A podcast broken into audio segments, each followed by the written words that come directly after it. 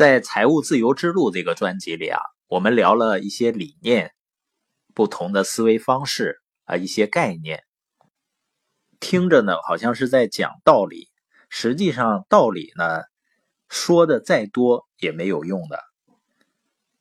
有的人呢好像是理解了，但实际上呢是左耳朵进右耳朵出，这是最普遍的现象。当我们接受了一个新的理念以后呢，最重要的是什么呢？就是去行动，就是实践，这才是一个人改变的根本。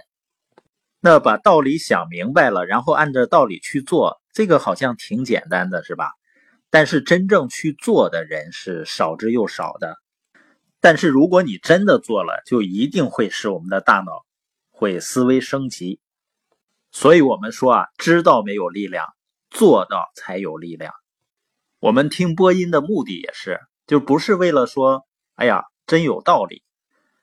我们听播音的目的是为了行动的，因为只有行动才可以带来真正的、彻底的改变。有的时候啊，一本书啊，或者一个演讲啊，或者像我们的这样的播音，可能最终呢，只是在少数人身上起到作用了。为什么呢？它并不是说它不适用于大多数人，也不是因为说传递的时候不够清楚，也不是因为大家没有听懂，而是因为呢，最终只有少数人彻底的不折不扣的按照我们说的去做。就像在播音中啊，包括我们这次天津的线下交流会，我们反复强调了。现在叫社群经济时代，这次交流会呢，我们的主题就叫社群经济未来以来。大家从概念上清楚了，然后从理念上也接受了，这还不够，最重要的是要去行动、去实践、去建立你自己的社群。那你说怎么建立自己的社群呢？如果你在我们的书友群里面，你可以找你的群主。他会告诉你，实际上是非常简单的。像我自己的这个社群呢，我们现在都是我家里的阿姨，她来用这个做饭啊和这个做家务时间之余，然后来建。那建社群呢，就是通过不断的引流，就是增加你社群的人数和你的内容。去慢慢建立和形成你自己的一个高质量的人脉的圈子。那在经营社群的过程中，就是你在和群友互动交流的过程中呢，也是你领导力提升的过程。所以建群呢，就是在建立你的影响力，或者是赚影响力。这个呢，是未来最大的货币。有的朋友可能不愿意做，就觉得还要花时间、花精力，好像也赚不到钱。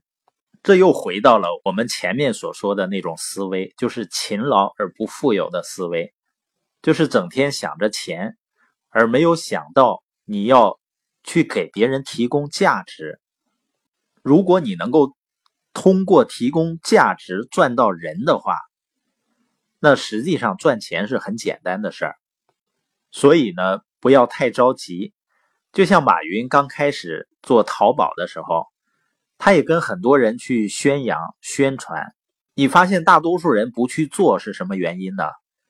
一方面呢，就是很多人就是这个习惯，他知道一个概念或者知道一个理念了，他即使觉得这个概念挺不错，但是呢，就是懒得去行动。那还有的人呢，就是他。知道了一个概念以后呢，他只是会盯着问题去看。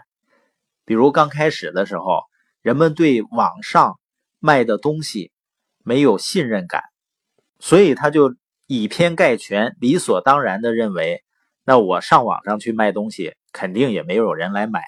而恰恰是那些不仅接受了这个概念，接受了这种理念，而且马上去践行的人，他们。抓住了一个巨大的时机。我们前面也提到了，因为那个时候上网的人数在不断的增加，所以说呢，在网上购买东西的人也越来越多，而在网上一开始卖东西的人很少，所以这个流量呢，几乎就等同于是免费的、白送上门的。但是以前的商业，不管他做的有多成功，它从本质上还是没有改变人和人之间的关系，它只是改变了产品流通的方式而已。而社群呢，是能够从根本上改变人与人之间的关系。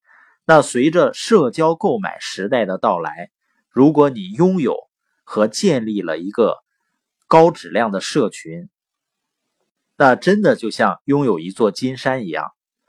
那总结一下我们今天的内容，我们通过社群的这个例子呢，是告诉我们每一个朋友，我们学到了一些概念，听到了一些概念，听到了一些理念。如果我们认可它，我们觉得。它对我们会有帮助，那么最最重要的就是去实践，因为只有实践才能够让这种理念给我们带来根本的改变。